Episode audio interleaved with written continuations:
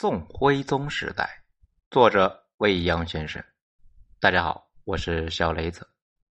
咱们书接上回，上一回说到呢，王生深深的卷入了此案。这准确的来说呢，王生他不是被卷入的，他是主动入局。当时苏轼正在浙江湖州任职，在蔡确等人，甚至呢可能是神宗的授意之下。御史台言官们在苏轼的文章里面呢寻章摘句四个月，终于找到了蛛丝马迹。随即呢上奏弹劾苏轼，说他是愚弄朝廷，妄自尊大，攻击新法。神宗随即下诏，朝廷派钦差去湖州抓捕苏轼。王生朋友多，消息灵通啊！确认消息之后，抢先一步。差人快马给正在江宁任职的苏辙送信，苏辙又立即派人通知了苏轼。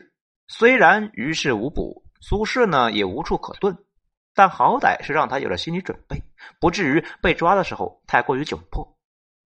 这一年中秋时节，苏轼被押解回京，狱中的苏轼险象环生，狱外的王生呢心急如焚。为了营救苏轼，他甚至言辞谦卑的去求公主。夫妻十年，这是头一遭啊！赵潜于哪受得了王生的求助呢？他数次回到宫中，对母亲高太后和祖母太皇太后曹氏软磨硬泡。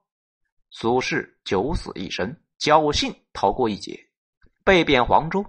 从此世间便有了东坡先生。苏轼逃出升天，王生功不可没。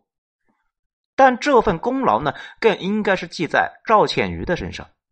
对神宗来说，两宫太后干预之下，虽然没杀苏轼，贬官流放，但他依然是余怒未消啊。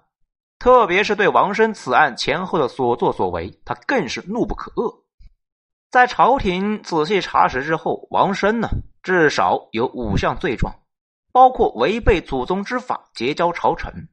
在朝廷下令调查苏轼文字的时候，拒绝交出他的诗文，擅自帮苏轼刻印《钱塘集》，与苏轼等人携妾出城饮宴，泄露朝廷机密，向苏轼通风报信，等等等等。盛怒之下，神宗罢了王生驸马都尉的爵位，贬为昭化军节度行军司马。可以想见。为了保住王生的爵位，赵浅瑜应该是尽力了。只是呢，这一次他没有能够说服皇兄罢了。眼看着心爱之人被贬，自己呢却无能为力，赵浅瑜痛心不已呀。不久，公主就病倒了。转到来年，她的病情呢不仅没有好转，却愈发沉重了。母亲高太后数次来到公主府中嘘寒问暖。病榻上的赵浅瑜面色蜡黄，形容枯槁，连撑着身子坐起来的力气呢都没有。伤心的高太后大哭而去。哥哥神宗也来了，他亲自给最心爱的妹妹喂粥，可是赵浅瑜已无法进食，刚喂进去呢又流了出来。眼见妹妹不久于人世，神宗流着泪问他还有什么心愿未了。赵倩瑜用力的挤出一丝苦笑，只求哥哥恢复王生的爵位。神宗伤心哽咽，不能言语，只是呢不住的点头。神宗走后次日，赵倩瑜撒手西去。闻讯之后，他立即赶往驸马府，车驾未到，望门而哭。之后又辍朝五日，追封赵倩瑜为赵国长公主，是贤惠。后来又晋封大长公主，累改秦、金、魏三国大长公主，兄妹间情深意重，感人至深。十八岁那一年，赵倩瑜嫁给了王生，如愿以偿。仅仅十一年，这一株美丽娇艳的鲜花便枯萎凋零了。在告别人世间最后的刹那，不知道他是否意识到了，这便是梦想成真的代价。这样的梦想，值得吗？公主死了，可事情呢还没完。据说呢，公主是死在乳母怀里边。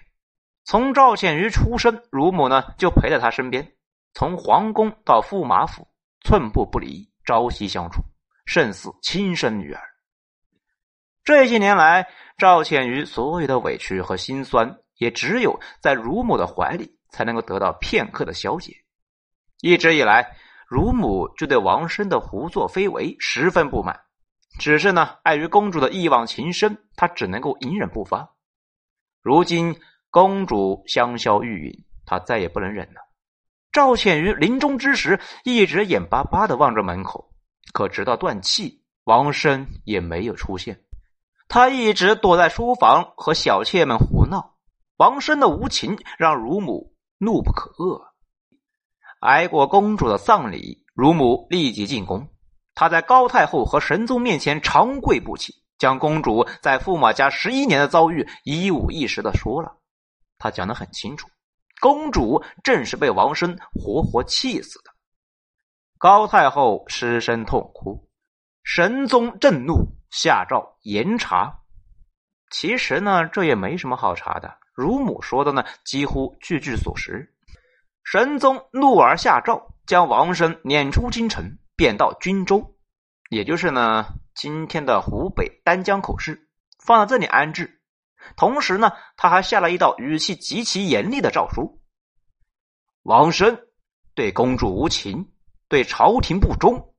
令公主忧郁成疾而死，连累太后伤心过度，水米不进。王生罪大恶极，永宽恕。是的，永不宽恕啊！对王生的小妾们，一向宅心仁厚的神宗呢，却选择了极其严酷的处理方式。这些娇滴滴的女人们被拉到宫府，狠狠的抽打鞭子，哭的是撕心裂肺，打的是血肉模糊。有几个呢，当场毙命；侥幸没死的呢，就勒令嫁给了守城的白发老卒。乳母的告发实在是令人痛快，王生确实是太过分了。赵浅瑜的死，他难辞其咎，甚至呢，有宋人在笔记里边称他和小妾曾经当着公主的面行苟且之事，想来这应该是无稽之谈。王近卿毕竟是名门之后，当朝大名士，那断然是不会有如此有违人伦之事啊。不过多年来，他从骨子里面对公主的冷漠和无视，对赵浅瑜那是极大的摧残。后来公主染病，他不仅呢漠不关心，不尽心照顾，还依旧与小妾们是饮酒厮混，不仅令人齿寒，甚至呢是黑了心肝呢。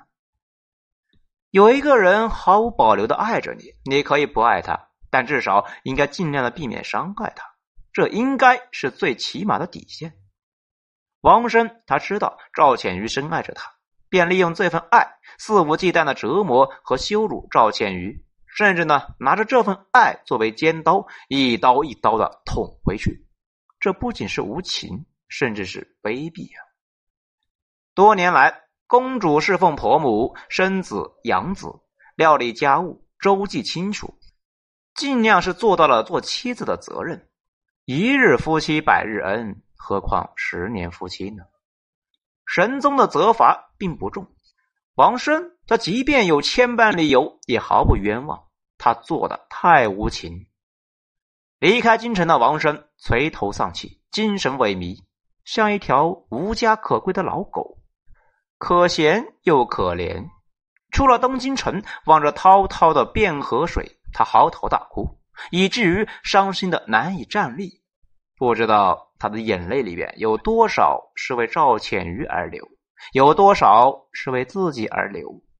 王生折腾了十多年，终于等来了人生的变革。没想到的是，却是以堕落的方式。好。欲知后事如何，请听下回分解。我是小雷子，谢谢收听。